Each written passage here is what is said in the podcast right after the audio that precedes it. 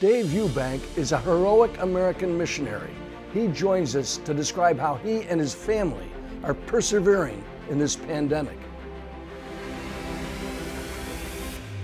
Welcome to another Real American Heroes Coronavirus Special Edition. I'm Oliver North. Our guest today is a dear, dear friend, a former U.S. Army Ranger, a Special Forces officer, a remarkable American with whom I've kept company in some pretty interesting places. His name is Dave Eubank, and Dave is with us by the virtues of re- remarkable technology. He's in Thailand, and we're here in the United States. And of course, the rest of the world is all shut down from the coronavirus. Dave, give our folks a sense for what you've seen right there in Thailand and all the other places you've been, because this actually began last year when you were overseas in a different place, Syria. Yes, sir. First, may God bless you, sir, and your audience in Jesus' name. Amen. and brother. I'm glad we can connect with you and with anyone who's watching this.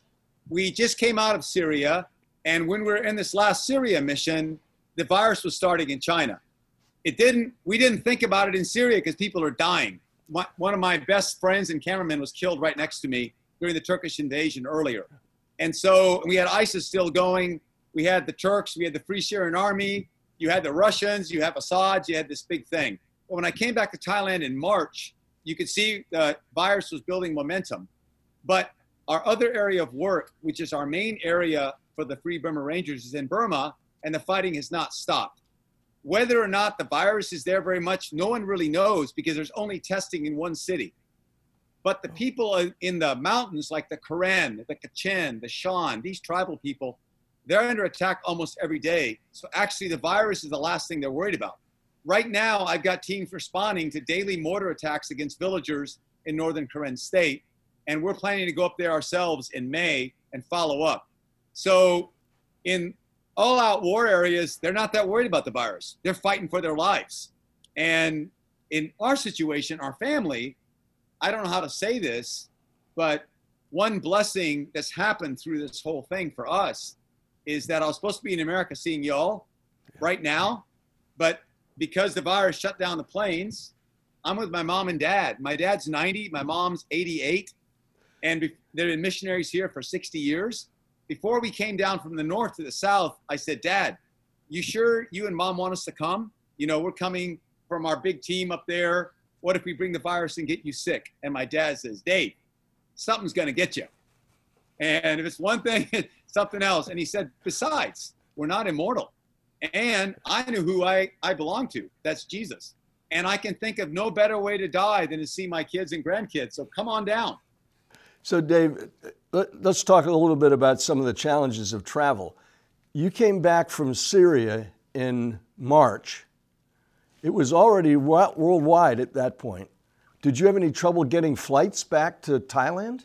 No, I didn't. We got we got back, but many of our teams have had trouble flying back to America right now. So I've got a family and six single people, volunteers, staying at my house because they couldn't get out of the country. They're stuck.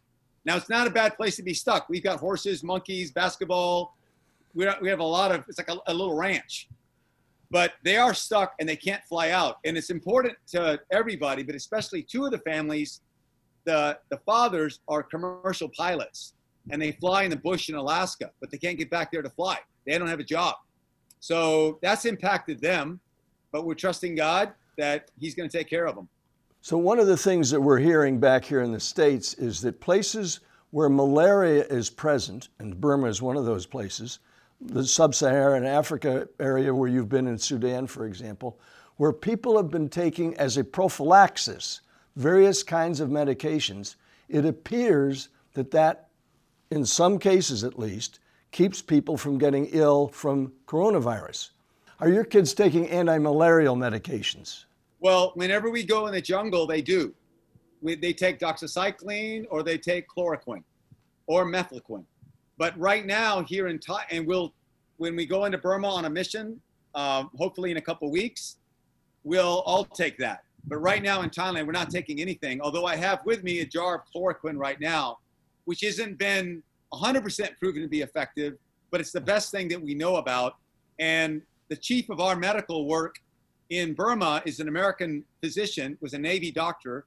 He's up in Washington State now, and, and I trust him with everything. He said that's the best. That's the best we know of right now. So we have we sent in four backpacks full of more chloroquine to our frontline clinics, and but they don't have enough to live on it. But they it's going to be the frontline treatment. Although we don't know of any coronavirus yet in the mountains where the fighting is. So how about in the cities of Thailand? in Thailand, there's a curfew from um, 10 o'clock at night until 4 in the morning. And a lot of the big businesses and malls are shut. All the restaurants are shut. You can deliver, but you can go to the grocery store and it's not that strict. But business is suffering. And I, the sickness is almost 3,000 cases, but less than 50 dead. I think it's 47 dead of the virus in, in all of the Thailand. Whole country, all of Thailand. So it's not at all as big a problem as it is in the states. If you adjust it for population, it's probably seven times less of a problem or ten times less. And you guys haven't run out of toilet paper either. That's the last thing we're going to buy. For the life of me, There's I can't figure. water. You got water. You got leaves. Yeah. For the life of me, I can't figure out why there was this urgent hoarding of toilet paper all over America. It's back in stock now. Sir, that means we're still winning. That means Yeah. we're still the most powerful country in the world. It's a good sign. Well, I'm looking for you've got your book coming out this summer. I'm looking forward to seeing you back here. You and I were supposed to be get together at the National Press Club today or tomorrow, and we were supposed to be doing interviews about your book. Give us a quick readout on the book. Well, the, the book first, thanks, sir. You're a real writer. I'm not. And thanks for helping me. You know, I, I remember meeting in um, Kurdistan when you were with the Peshmerga helping them, and then you were with us in the front line. And unlike all almost everybody else, you slept with us in the front line. And I remember your your detail there with the, the huge um, South African Eric pulling security up there. Amazing. We love you. And you led us in devotions. That was good for our hearts. So it was on my heart to write this book, and it's called Do This for Love Free Burma Rangers in the Battle of Mosul. And there's a little bit about Burma in there because that's our main work and where we've been the last 20 years and where we still are. But the most the book is focused on the Battle of Mosul. Starts off on Sinjar Mountain with the with the Kurds and the Yazidis, and then works into the battle itself, where I learned to love the Iraqis. You know, I didn't love them. I didn't even know them. I learned to love them, and I learned about the difference between justice and revenge, and the difference is love. And I saw the bravery of the American generals who dropped smoke to help save lives. You know, for me as a civilian, they took huge risk um, professionally to save lives. And it was God, our team, Americans, the Iraqis, the Kurds, Yazidis working together. So the book should be done in July. And I'm not sure exactly when it'll be published, but pretty much if you tell me to come back, I'll salute and come back if there's something to come back to. But as soon as we know when it's going to be published, but it'll come out this year, then I'd love to be on anything with you to talk about it. You will be, buddy. You can pre-order it now Pre-order it at Amazon. on Amazon now. Right. Do Absolutely this for love. Burma Rangers in the Battle of Mosul. Last question. You and I have known each other through thick and thin.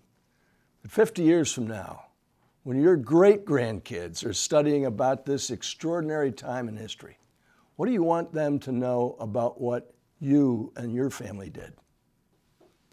Number one, God is bigger than the virus. Number two, we don't want people to die, and so we'll do our best to save them.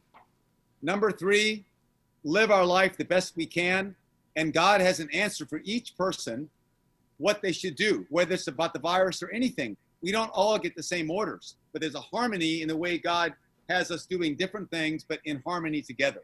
And so, know God is bigger, keep praising Him, try to save people, keep your freedom, ask God what you should do. Don't tell other people what they should do.